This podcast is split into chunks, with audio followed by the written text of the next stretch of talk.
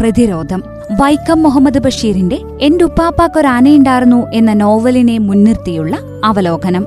തയ്യാറാക്കി അവതരിപ്പിക്കുന്നത് Tharuvana government higher secondary സ്കൂളിലെ മലയാളം അധ്യാപിക ബുഷറ ഷംസുദ്ദീൻ വായിച്ചു വളർന്നാൽ വിളയും വായിക്കാതെ വളർന്നാൽ വളയും എന്ന കാവ്യഭാഗം വായനയെക്കുറിച്ചുള്ള എല്ലാ ആലോചനകളിലും നാം ആവർത്തിക്കാറുള്ളതാണ്. ഈ വരികൾ അർത്ഥമാക്കുന്നത് പോലെ വായന ഒരു പൂർണ മനുഷ്യനെ സൃഷ്ടിക്കാനുതകുന്ന പ്രവൃത്തിയാണോ എന്നത് പുനരാലോചിക്കേണ്ടിയിരിക്കുന്നു.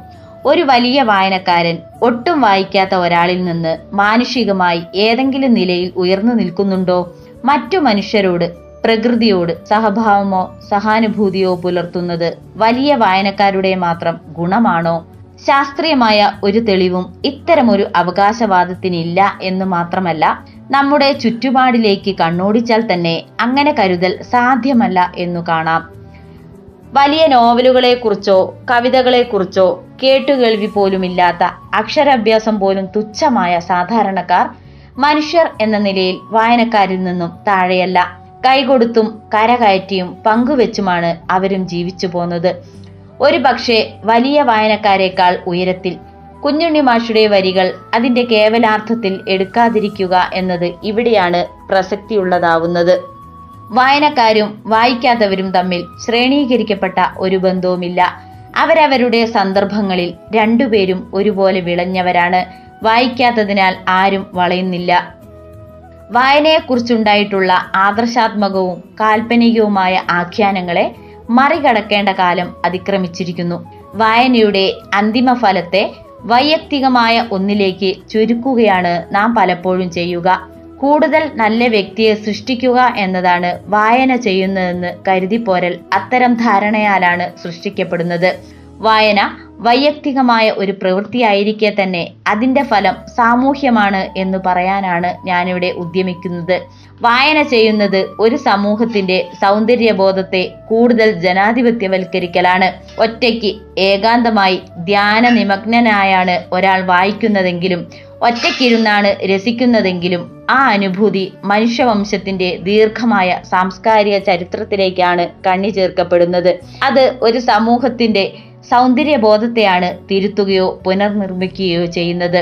സൗന്ദര്യബോധത്തിന്റെ ജനാധിപത്യവൽക്കരണം എന്നത് നിർണായകമായ ഒരു പ്രശ്നമാണ്. ഷെല്ലി ഒരിടത്ത് പറയുന്നുണ്ട് വികസിച്ച സാങ്കേതിക വിദ്യയും അവികസിതമായ സൗന്ദര്യബോധവും അപകടകരമായ ഒരു കൂട്ടുകെട്ടായിരിക്കുമെന്ന്.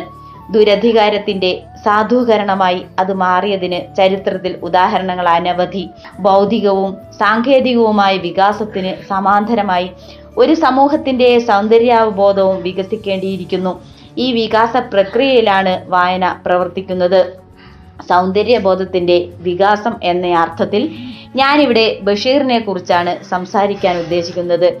നാം എല്ലാവരും വായിച്ചിരിക്കാൻ സാധ്യതയുള്ള അദ്ദേഹത്തിന്റെ ചില രചനകളെ നമുക്ക് ഉദാഹരിക്കാം.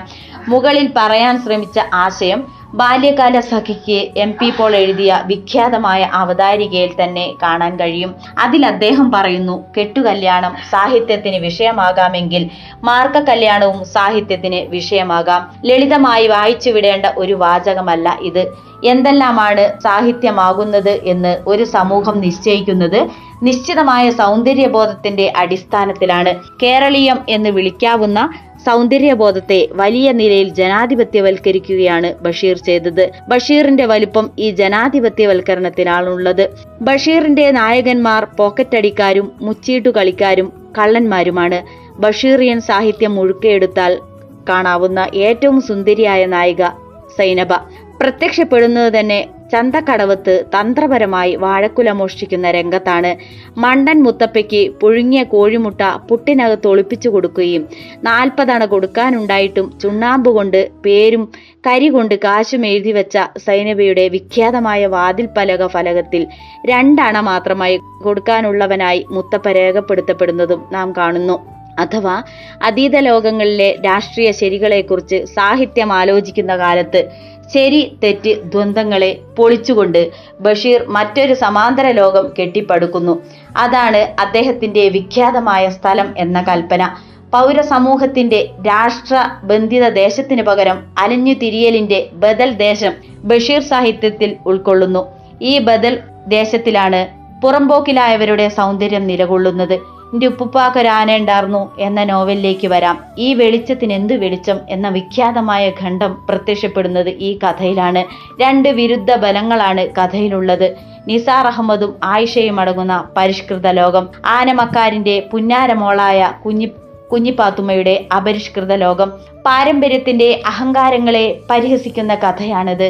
ഈ വെളിച്ചം എന്ന പ്രയോഗം അപരിഷ്കൃതവും അന്ധവിശ്വാസ ജടിലവുമായ ലോകത്തേക്ക് കടന്നുവരുന്ന അറിവിന്റെയും ശാസ്ത്രത്തിന്റെയും നവോത്ഥാനമാണ്. അതിന്റെ വെളിച്ചത്തിലാണ് കെട്ടിയുയർത്തപ്പെട്ട തറവാട്ടിലെ ആന വെറും കുഴിയാനയായിരുന്നു എന്ന് കുഞ്ഞിപ്പാത്തുമ്മ തിരിച്ചറിയുന്നത്. നമ്മുടെ നവോത്ഥാന കഥകളിലെ ഈടുറ്റ ഒരാഖ്യാനമാണിത്. നമുക്ക് ഈ കഥയൊന്ന് പുനർവായിച്ചു നോക്കാം. കഥയുടെ വരികൾക്കിടയിലൂടെ നീങ്ങുമ്പോൾ നാം മറ്റൊരു കുഞ്ഞിപ്പാത്തുമ്മയെ കണ്ടുമുട്ടും. മുണ്ടും കുപ്പായവും മാറ്റി സാരിയും ബ്ലൗസും ധരിപ്പിച്ച് കുഞ്ഞുപാത്തുമ്മയെ ആദർശ വനിതയാക്കുന്ന ആയിഷയാണ് ശരി എന്ന് ഒറ്റ നോട്ടത്തിൽ കഥ നമ്മോട് പറയുന്നുവെങ്കിലും പുനർവായന ഈ പറച്ചിലിനെ അട്ടിമറിക്കുന്നത് കാണാം. വായനാവസാനം നിസാർ അഹമ്മദും ആയിഷയും അടങ്ങുന്നവർ വിസ്മൃതിയിലേക്ക് തള്ളിമാറ്റപ്പെടുകയും കുഞ്ഞിപ്പാത്തുമ്മ തേഴ്ച്ചു കയറുകയും ചെയ്യുന്ന മാന്ത്രികത ആ കൃതിയിലുണ്ട് എന്തിനാ വയക്കിടണത്? ചുമ്മായിരി എന്ന് കൊത്തുകൂടുന്ന കുരുവികളെ ശാസിക്കുന്ന പറഞ്ഞാ കേക്കുകേല എന്ന് മരക്കൊമ്പിലിരിക്കുന്ന അണ്ണാനോട് പരിഭവം പറയുന്ന കുഞ്ഞിപ്പാത്തുമ്മയുടെ പ്രാകൃതവും നൈസർഗികവുമായ നിഷ്കളങ്കതയാണ് കഥയുടെ അന്തസത്തയാവുന്നത്. പ്രകൃതിയെ തന്റെ തന്നെ ശരീരത്തിന്റെ ഭാഗമായി കാണുന്ന ദർശനമാണ് അവളെ നായികയാക്കുന്നത്. പരിഷ്കൃത ലോകത്തിന് പ്രാപ്യമല്ലാത്ത ഒരു പാരിസ്ഥിതിക ലോകമാണത്. നിസാർ അഹമ്മദ് കൃത്രിമമായ പൂന്തോട്ടമുണ്ടാക്കുമ്പോൾ കുഞ്ഞുപാത്തുമ്മ ചുറ്റുപാടിനെ തന്റെ അജൈവ ശരീരമാക്കുകയാണ്. അവൾക്ക് കിളികളുടെ അണ്ണാന്റെ ഭാഷയറിയാം. തന്നെ കടിക്കുന്ന കൊതുകിനെ പോലും സ്നേഹപൂർവം ശാസിക്കുന്ന കുഞ്ഞുപാത്തുമ്മയെ നാം അതിൽ കാണുന്നു. സാഹിത്യം ചെയ്യുന്നതും ഇതാണ്. പരിഷ്കൃതം ആധുനികം നാഗരികം എന്നൊക്കെ പറയുന്ന സങ്കല്പങ്ങളെ കാണാതെ പോകുന്ന ഇടങ്ങളെ ഒരു സമൂഹത്തിന് കാട്ടിത്തരുന്നു. അതോടെ സൗന്ദര്യം എന്നത് നിരന്തരം പുനർനിർമ്മിക്കപ്പെടുന്നു. അപരമാക്കി മാറ്റി നിർത്തുന്ന വിഭാഗങ്ങളുടെ യുക്തികളും സൗന്ദര്യവും പൊതുബോധത്തിലേക്ക് കടക്കുന്നു. സ്ത്രീ എഴുതുമ്പോൾ ദളിതർ എഴുതുമ്പോൾ ആദിവാസി എഴുതുമ്പോൾ സംഭവിക്കുന്നത് ഇതാണ്. അതിനാലാണ് വായന വ്യക്തിപരമായ വളർച്ചയുടെ പ്രശ്നമല്ല സാംസ്കാരികമായ ജനാധിപത്യവൽക്കരണത്തിന്റെ പ്രശ്നമാണ് എന്ന് വരുന്നത്. ഞാൻ വായിക്കുന്നത് എനിക്ക് വളയാതെ വിളയാനല്ല കൂടുതൽ നല്ല ഒരു നൈതിക സമൂഹത്തെ സൃഷ്ടിക്കാൻ വേണ്ടി കൂടിയാണ് വായന പ്രതിരോധമാവുന്നതും അങ്ങനെയാണ്.